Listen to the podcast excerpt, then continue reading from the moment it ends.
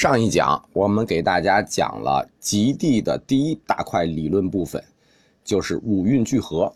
五蕴聚合导出的概念是人我。那么法性空是由什么概念导出来的呢？这就是极地里的第二大部分——十二因缘说。十二因缘说又叫缘起论，它是佛教的一套独创理论。佛教立宗以来。每五百年，所有的概念会为之一变，基本上会把前期所有的理论推倒，包括人生是苦这么基础的概念，在大乘里都有含混的否定。但有一个事情从来没被推倒过，就是因缘说。不光因缘说没有被推倒，它甚至被宣称为整个佛教大厦哲学理论的基石。因缘说的基本命题是。此有故彼有，此起故彼起，是什么意思呢？就是说这个世界就像河流一样，浪花是因为这里起来，那里就下去；这里起来，那里就下去。所有的事物都是普遍联系的，它没有孤立的存在。任何的事物都处在一种生灭变化里头，它没有永恒不变的事物。往核心说。缘起说的意思就是说，这个世界是运动的，不存在永恒，只存在刹那。在早期的佛教经典里头，“缘起”这个词和“佛法”这个词，或者说“法”这个词是同位格的词。有一句接语是这么说的，叫“若见缘起，便见法；若见法，便见缘起”。所以，佛经。就把缘起的本性直接定义成了佛法。佛教的这一学说，就是世界的事物是运动的，在当时是具有革命性想法的。它实际确实反映了客观事物的这种普遍状态。就是我们今天用今天的哲学思想回头看，说太先进了，它反映的也是实在，但是。能否把这种运动观完全应用于人生呢？这个实际是非常值得商榷的一件事情。我们在这里提一下无畏大师的宗教框架概念。无畏大师是这么认为的：宗教框架分四个，就是历史的宗教、文学的宗教、神学的宗教和哲学的宗教。宗教就像一张桌子，它必须有四条腿才能站住。它分别是历史、文学、神学和哲学。所以说，很多时候一些宗教信徒在讨论问题的时候会很纠缠的原因，就是他们没有分清宗教框架里头的四个腿儿。他们经常会用神学的观点去纠缠哲学的观点，或者用文学的观点去纠缠神学的观点，就是他们把宗教框架里的四部分给搞混了。任何一个宗教，这四部分应该划分的非常清晰。我们要清楚哪些是历史的佛教，哪些是文学的佛教，哪些是哲学的佛教，哪些是神学的佛教。因为在宗教方面，很多佛理只要一沾上神学，信徒们就不让讨论了。这跟基督教非常一样，就是你只要讨论一些哲理性的东西，或者说佛教义学的东西，跟神学一旦混上，大家就没法讨论了。所以，我们。要谈我们的课程是什么？我们的课程是宗教框架里的两部分，就是历史的与哲学的。关于文学的和神学的，我们不讨论。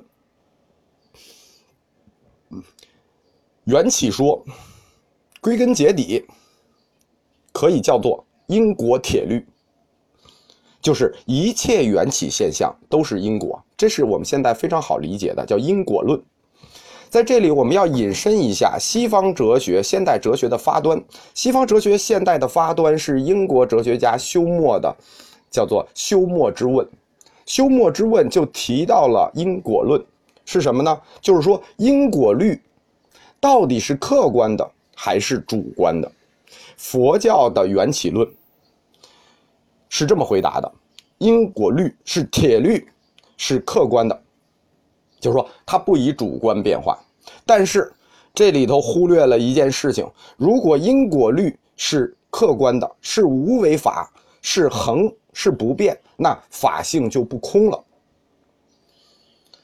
而且，这个世界上所有事物的联系，只有因果律一种吗？难道就不存在偶然和自然的可能吗？比如人类，他会得癌症，癌细胞就是正常细胞在分裂的时候一种非常偶然的变异，这种变异是不可知的。那这种偶然是不是一定要捆在一个因果律里呢？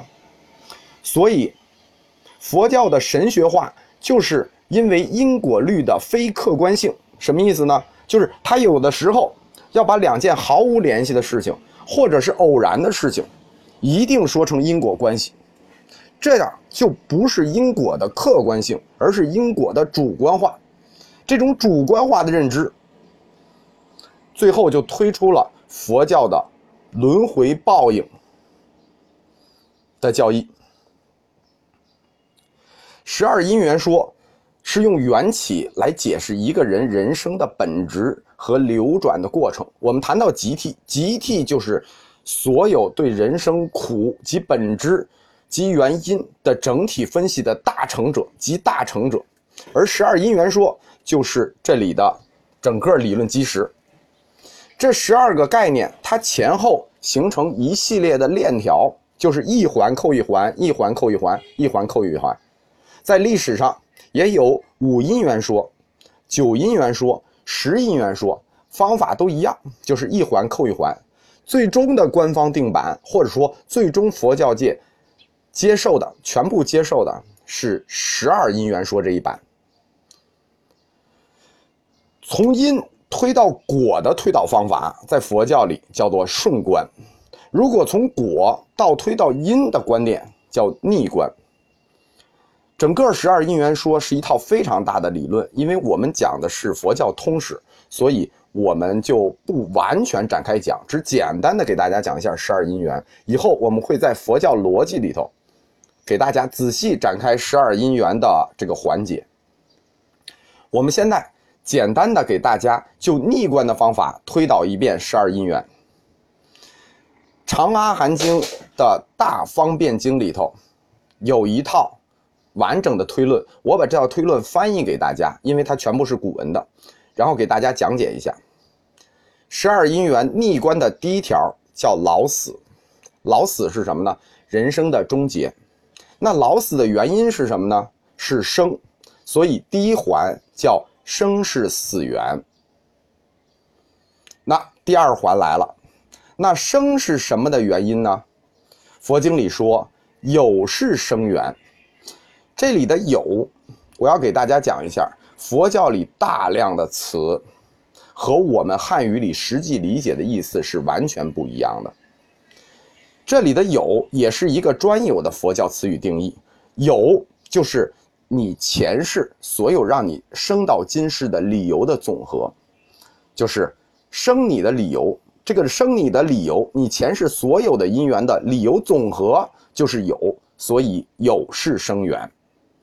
第三条是什么呢？因为有已经是生缘了，那什么又是你前世生到今世的总和呢？取是有缘，取是什么？就是因为你前世里对你的人生和你的这个欲望无限热切的追求，造成了各种的报应，各种业报，而这种业报就是你所有的理由的总和。所以所谓取，就是追求，就是追求。取是有缘，那什么又是取缘呢？什么导致了你的前生如此热切的追求呢？OK，很显然，爱是取缘，因为你爱，这个爱，它指的不是一个情感词，是指的性爱和食欲，引申为一切的贪欲。我们后期会给大家分解一下佛教对欲。把性欲和食欲看在同等重要了一种一种欲望，所以断欲不光是断性欲，还要断食欲。那么什么又导致了你对爱的追求呢？受是爱缘，这个受是指你的感受，比如苦受、乐受、不苦不乐受。它泛指你前世里头一切人的生理和心理的享受，就是享受导致了你去爱。那什么又导致了你的享受呢？就是受是爱缘了。那什么是受缘呢？处是受缘，接触了，所以你才享受了。所以处是受缘，这样就讲到了第六支。